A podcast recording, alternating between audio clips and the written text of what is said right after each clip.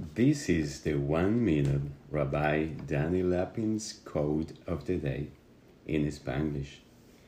You all have heard Rabbi Lapin's English accent, but you ha- never have heard his quotes in Spanish. So here we go.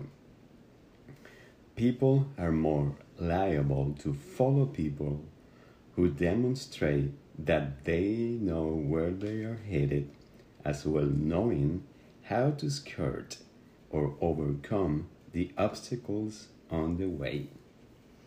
I hope this code help you to focus today in the things that really matter. I wish you good health and prosperity.